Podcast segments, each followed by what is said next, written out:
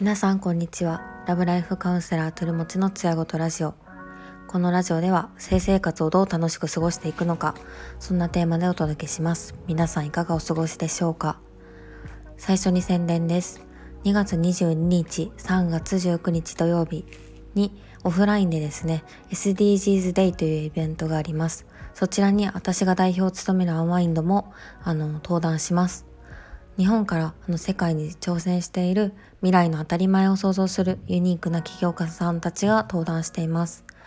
兵庫県民、神戸市民の皆さんが気軽に楽しんで体験して共感できるようなイベントとなっておりますので、ぜひご参加いただけたらなというふうに思います。私もですね、ピッチ練習が早速明日あるんですけども、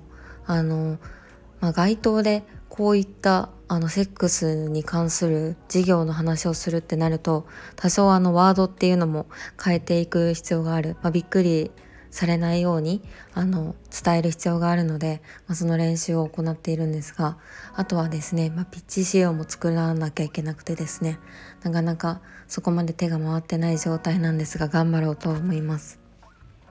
はい、今回はですね、正常の位の時に足が痛いっていうテーマでお話ししていこうと思います。かなり前に友人が自分の体がすごい硬いんだけど、これが足を外に相手に広げられるとめちゃくちゃ痛くてしんどいんだよねっていうことを言ってて、これは足のストレッチ、柔軟体操をすれば解決するのかっていう話をしていたんですが、なんかいろいろ話を聞いて、他の人から聞いていると、どうも別に足を横に広げなくとも痛くない正常位ってできるんじゃないかなと思ったので、共有していこうと思います。痛くない正常位っていうのを、2人で見つけていけたらいいんじゃないかなと思うんですが、まず1つ目はですね、足を相手の両肩に乗せるっていう形の正常位ですね。これでやると、相手の上に乗せてるので足を広げなくて済むっていうのと、割と奥に入りやすいんですよね。角度がつきやすい体位でもあります。で、結構太ももの裏も引っ張られるような感じがあって、ストレッチ感覚はあるんですけど、そういった横に広げなくていいっていうのと、もしくは相手の片方の肩に、両方の足を乗せるっていう方法もあります。そうすると足を閉じた状態で挿入ができるのでいいかなと思います。あとはですね、奥の方に挿入するために足を広げるっていうパターンがあるのかなって思うんですけど、腰の下にクッションを入れると、そこまで足をぐいぐい横に広げなくても奥に入るので、いい方法なんじゃないかなと思っていて、腰に角度がつくので足を押さえつけなくて済むっていうことになりますね。で、最後に一つおすすめがあるのが、大手記ホールドっていうと皆さん思いつく、こんな体位だって浮かぶ人もいるんじゃないでしょうか。正常位で足を押さえ続ける必要はなくて、足を相手の背中側に回すっていうことで、密着状態を作ることができます。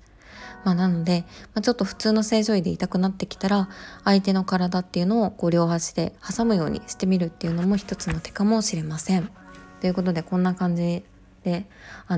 無理な足を広げなくても正常位ってできるんだよってお話ししてみたんですが、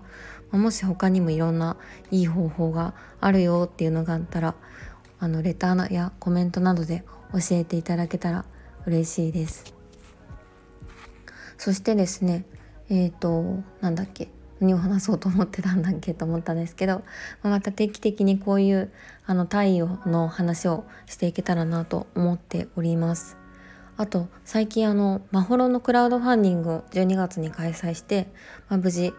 終了したんですけど、CBD ルブリカントを開発しているんですが、そちらの方が結構クラファン開催中にすごくたくさんの声をいただいていて、FTM でもトランスジェンダーでも使えるようなものが欲しいですとか、そういったお話をいただいていて、確かに性定感っていうところを女性から男性にした時に、女性ホルモンっていうのを分泌量が減った時にですね、女性器っていうのが残ったままだと濡れにくくて、すごく膣内が乾燥したりデリケートゾーンが乾燥するってお悩みがあるそうなんですよね。なので、よりちょっと成分を見直してより誰でも使えるようなものにしたいということで、ちょっとお届けが予定よりもだいぶ遅れそうで、2月中3月中って言ってたのが初夏頃になりそうなので、それのあたりのお詫びっていうのをクラウドファンディングの媒体モーションギャラリーにてお送りしているので、もし聞いている方でまだクラウドファンディング支援していて知らなかったって方はぜひチェックしていただけたらなって思うのと、クラウドファンディング支援していただく方に向けて公式の限定 LINE っていうのもQR コードご招待でお送りさせていただいているので、ご覧いただけたらなと思いますので、よろしくお願いします。今から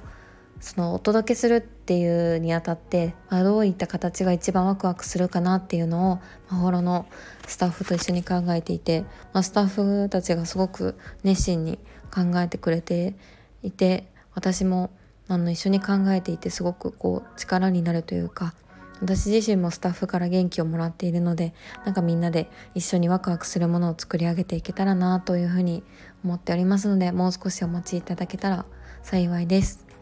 ご迷惑をおかけするんですが、どうぞよろしくお願いします。では、ここまで聞いていただきありがとうございました。また明日。